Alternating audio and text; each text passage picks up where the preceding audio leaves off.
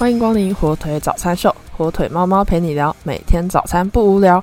我是今天的主持人康店长。还记得十年前黄色小鸭的风潮有在台湾流行过吗？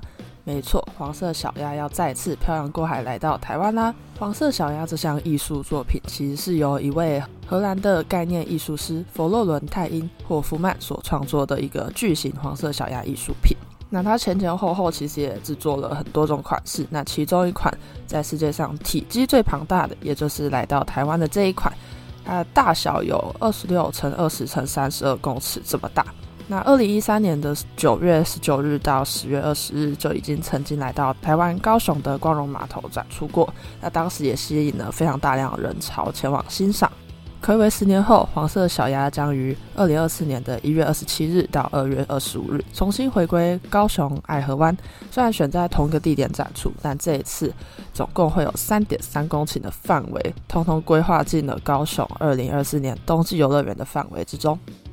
二零二四年高雄灯会的主视觉是二零二四高雄 Wonderland 冬日游乐园，就是以蓝色以及黄色小鸭的黄色作为主色调，想要营造出一种在地梦想仙境与游乐园的感觉，将可爱的小鸭融入高雄的地景当中，像是经典的地标高雄八五大楼、高雄展览馆，还有全台首座会旋转的高雄大港桥。以及港湾新地标、高雄流行音乐中心，以及高雄港旅运中心等等，这些高雄地景都可以跟着黄色小鸭一起来欣赏高雄的美。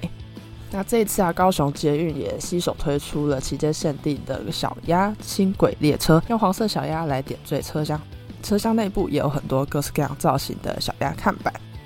那除了先前提到这些小鸭周边景点之外，高雄市观光局也推出了十四个为黄色小鸭的到来暖身的一些黄色角落。这十四个景点分别是位于旗津的 Shoreline Coffee and Roaster 一间咖啡店，沿着旗津老街走一公里就可以抵达了。第二个是位于古山区临近海铁内围车站的邦咖啡。第三个是高雄国际会议中心，位于盐城区。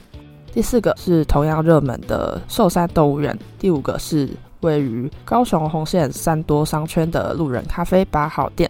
第六个是临近高雄火车站后站的蓝碗面。第七个是寿山情人观景台。第八个是位于高雄局县市议会站二号出口的君怡大饭店。第九个是路人咖啡三号店，位于三明区。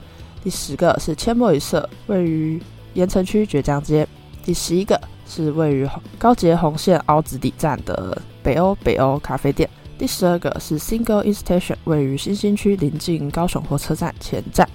第十三个是位于魏云周边礼物艺术餐厅。第十三个是位于三明区的光之塔。以上景点都有一些黄色小鸭的装置艺术，为小鸭的到来做暖身，而且通通都可以利用各式各样高雄的大众交通运输工具前往，所以就算是外地来的观光客也不需要担心交通的问题哦。